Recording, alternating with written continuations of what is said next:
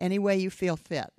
Dear God, that you will illuminate your word to us and that you will speak to us individually. Thank you in the name of Jesus. So, um, last week, this is very. Last week we talked. We asked, "What is prayer?" And we established that prayer is something very necessary in the lives of Christians. It's like our lifeblood. This week we're going to talk about the foundation of prayer. And we're just going to quickly go through a couple different point different items. And one of them is what does scripture say are the reasons to pray? What does scripture say about our prayers? And the second one is how do we apply prayer in our individual lives? The reasons we pray are numerous. But we're just going to discuss a few because we don't have time to discuss them all.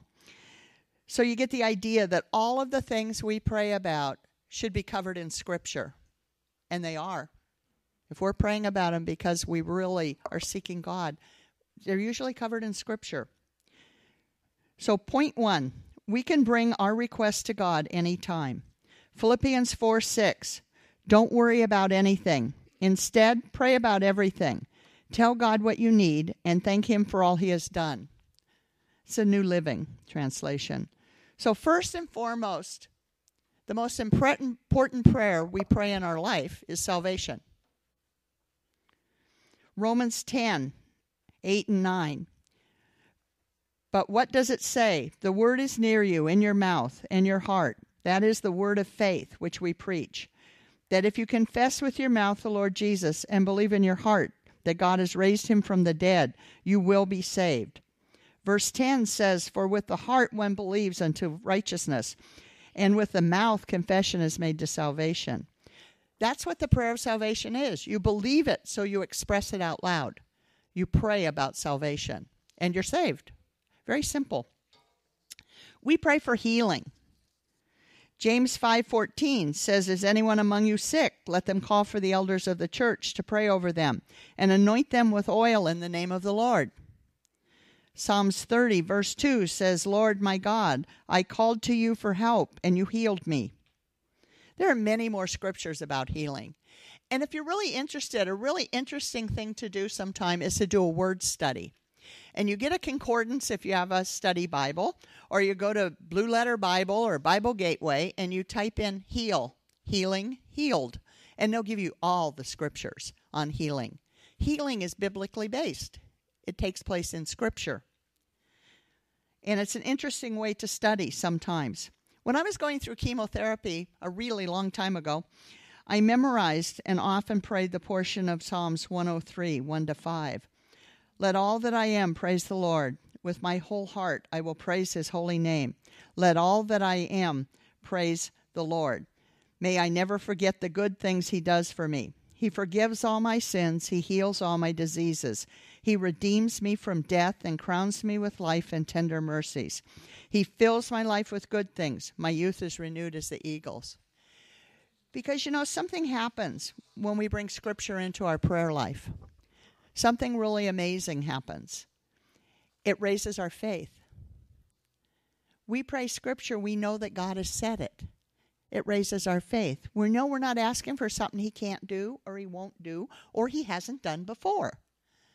And so, although we don't have to remind God what he said, when we remind ourselves what God said, it does something to us. The next thing is we pray for direction and guidance. Isaiah 48, 17 and 18. Thus says the Lord your Redeemer, the Holy One of Israel I am the Lord your God who teaches you to profit, who leads you by the way you should go. Oh, that you had heeded my commandments. Then your peace would have been like a river, and your righteousness like the waves of the sea. It's God's desire that we seek Him. It's God's desire to ask Him about direction and purpose. And then it's our responsibility to follow his direction. Kind of works that way. Psalms um, 37 23 says, The steps of a good man are ordered by the Lord. John 10 27 says, My sheep hear my voice. I know them and they follow me. You know, the one thing about following somebody uh, with their voice or just following them because you have to be close enough to hear them. You have to be close enough to see them because sheep aren't really very smart. I, you know, the Lord compares us to sheep a lot, and and um, sheep aren't very smart. And I read a book one time where the guy went did an analogy of, of Christians and sheep, and and he was saying that if if one of the sheep that has a prominent position in the little flock gets spooked and he runs off a cliff, chances are if you can't get to him in time, most of the flock will run off the cliff. I thought, well, how like us does that sound? You know, so. so we have to be close to the shepherd if we're going to get the right directions. If we're going to hear his voice and follow him, we have to be close. We pray for wisdom. James 1 5 says, If you ask wisdom, if you need wisdom, ask our generous God, and he will give it to you. He will not rebuke you for asking. I think that's really good because I need wisdom a lot. And God's wisdom is so much better than my wisdom.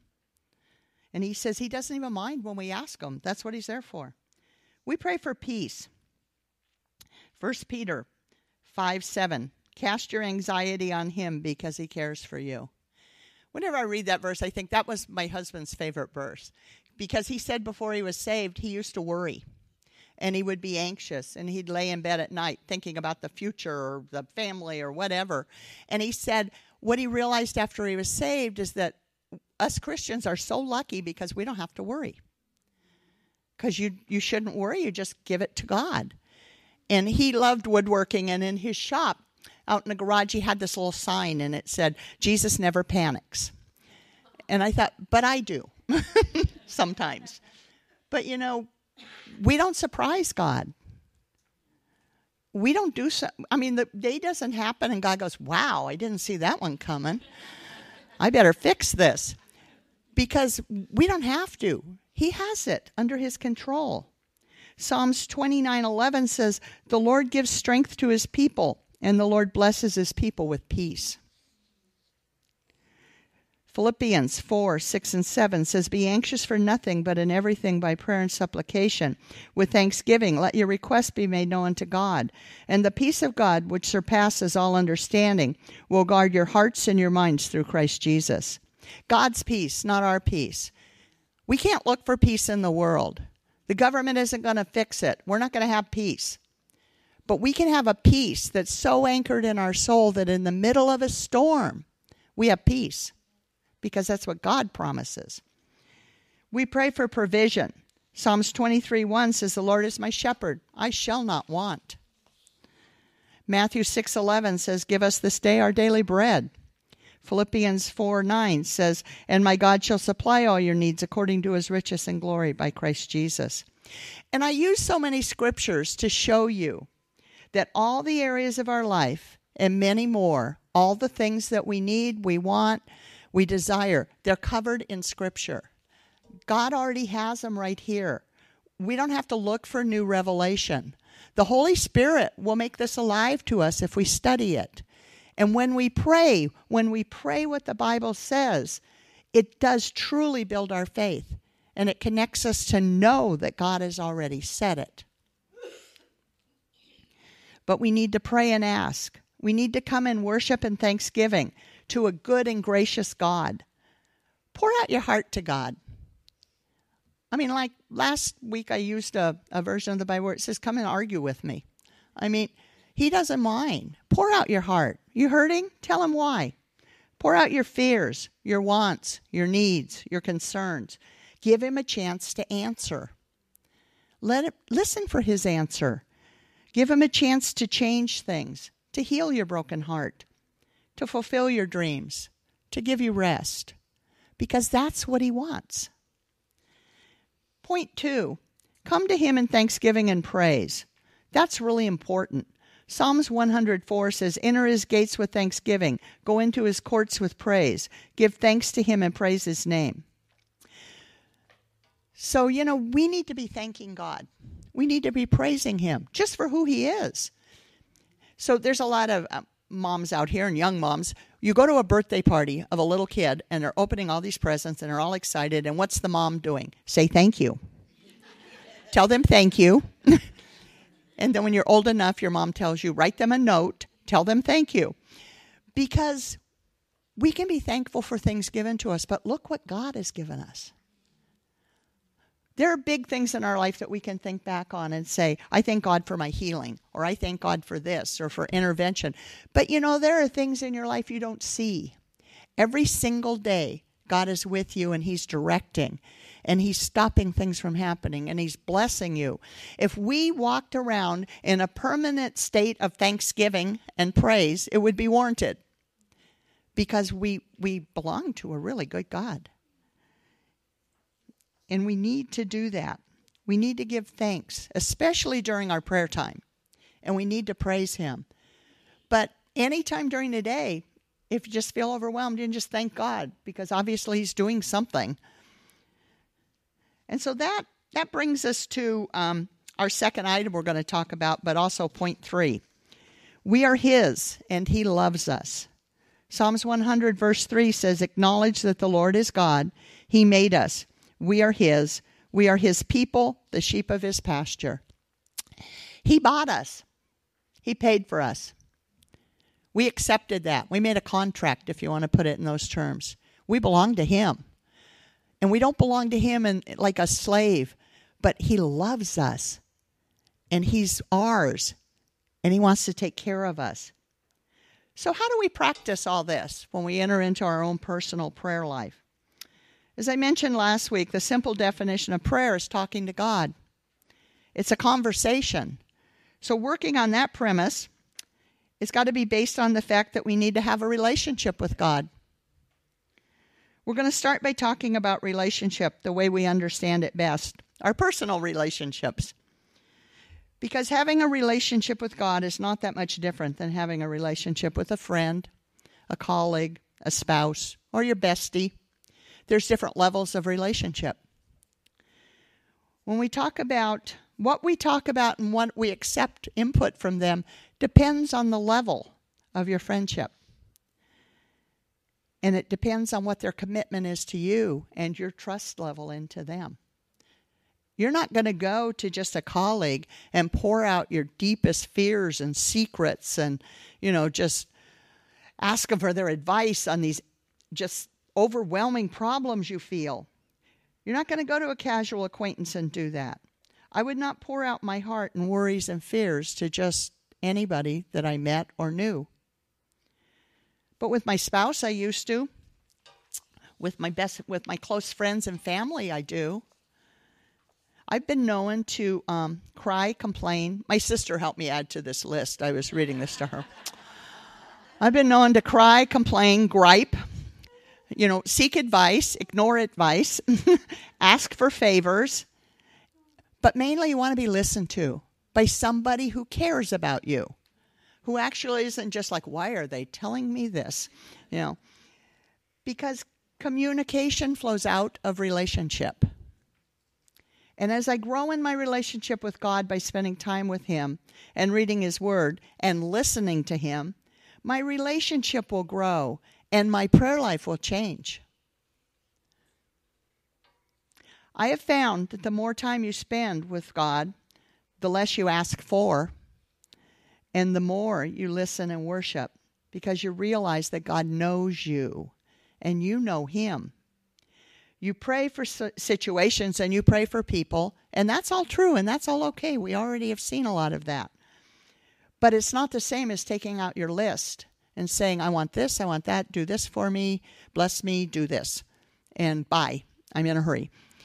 Because as we grow in our relationship, we want to be with Him. We want to be in His presence. Our prayer life changes as we get to know God. We start to pray Scripture knowing He hears us and knowing He will answer, having an absolute knowledge and trust that God will answer. I have found that many of the things that I used to ask for when I think back to my younger years, especially teenage years and early 20s, that His Word has already told me about. I used to go like, I wonder if I could do that. I wonder if that's okay, you know? I wonder if I should do that. and um, as I matured in my walk, I realized that most of the things that I asked about were already covered in Scripture. And if I was asking about them in that way, I probably shouldn't even be thinking of doing them anyway. But, um, you know, God knows us, but He's already given us so much information that He's not going to tell us something that contradicts what He's given us. He will change everything if we let Him.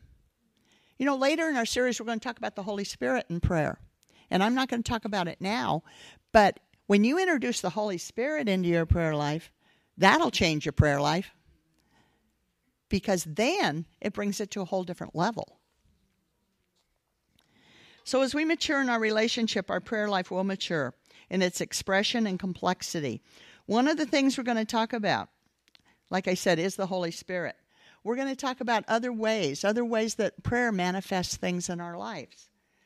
The next point is one I think is important. There's no formula to prayer. There's not these rules of prayer. If you look up, I looked I did this just to see what it said. I looked up prayers for peace in Google and it gave me different references and it had a whole list of scripted prayers that you could use. It said, when you're afraid of this, you can pray this. But you know what? Those prayers might have sounded better than I do. But God doesn't care about that. He wants to hear from me in my words. He wants to have me come to Him. I think God wants to hear from you personally, individually. Because as we approach God and pray, we base it on our personality. We're all going to be different. We're all going to pray different. Some people are very solemn. Some people, you know, pray quietly. Some people get really riled up. Some people walk around when they're praising the Lord, some people don't. It doesn't matter. You don't have to be eloquent, you just have to be sincere. Because God made us. He knows. He knows um, what we're like. we're all different. He made us different. He made you to be you. He made me to be me. God doesn't change. In Malachi 3 6, it says, I am the Lord, I will not change. But we do we change, we grow. We can approach in our own personality and attributes with the knowledge that He's the one who gave them to us. We don't have to pretend to be different than we are. He loves us and understands us. After all, He designed us. And I've started to say He created us, but you know, it was more than that. He designed us. He had these little blueprints out, you know? And we're all different. Psalms 139 13 says, You made all the delicate inner parts of my body. You knit me together in my mother's womb. I see God doesn't change, as I told you, but I do when I spend more time with Him. I will change the things I pray about most, and I will change my approach to God. I will enter into a closer relationship because I know Him. You know, I have this little three uh, three and a half year old grandniece, and I was up there a couple weeks ago, and she's got this uh, Doc McStuffins little box. I said that last night, and they all looked at me like, "Who's that?" You know. So then I had to explain. So anyway, Doc McStuffins, you know, is a she plays veterinarian, and her little animals come to life when she treats them. So she's got this little stethoscope, my little niece does, and she walks around. She puts it on the dog and she tries to put it on the cat, who's not as cooperative. And she comes up to you. But she's discovered that if she puts her head on you, she can hear your heart. And the, uh, when I was up there, she laid her head on my chest and she goes, Can I listen to you? And I said, Okay. So she goes, I hear your heart. And I said, Yeah. And she goes, goes thump, thump, thump. And I, I said, Okay. But you know, have you ever felt that way with God? When you're with God and you're in your quiet time, have you ever just thought, God, I want to hear your heart? I want to feel your breath. I want to feel your arms. I just want to be in your presence. I just want to hear you. Because as we come and we spend time with Him, that's the feeling we have. I just want to be with you. I want to hear. Let me hear your heart. Let me know your thoughts. Lord, just be here with me. C.S. Lewis said, I pray because I can't help myself. I pray because I'm helpless. I pray because the need flows out of me all the time, waking and sleeping. It does not change God. it changes me. And you know what I'd really like you guys to do this week is those of you who have a really consistent prayer life, try taking it to a new level. Look up some scriptures that fit your problems and situations. Pray those into it. If you don't have a consistent prayer life, start one. Just start one. You don't have to think of a zillion things to say. Just come to fa- your Father and just sit there. Listen for his heartbeat. Think about him. Let him know. He already knows you. Let him reveal himself to you. So, thank you.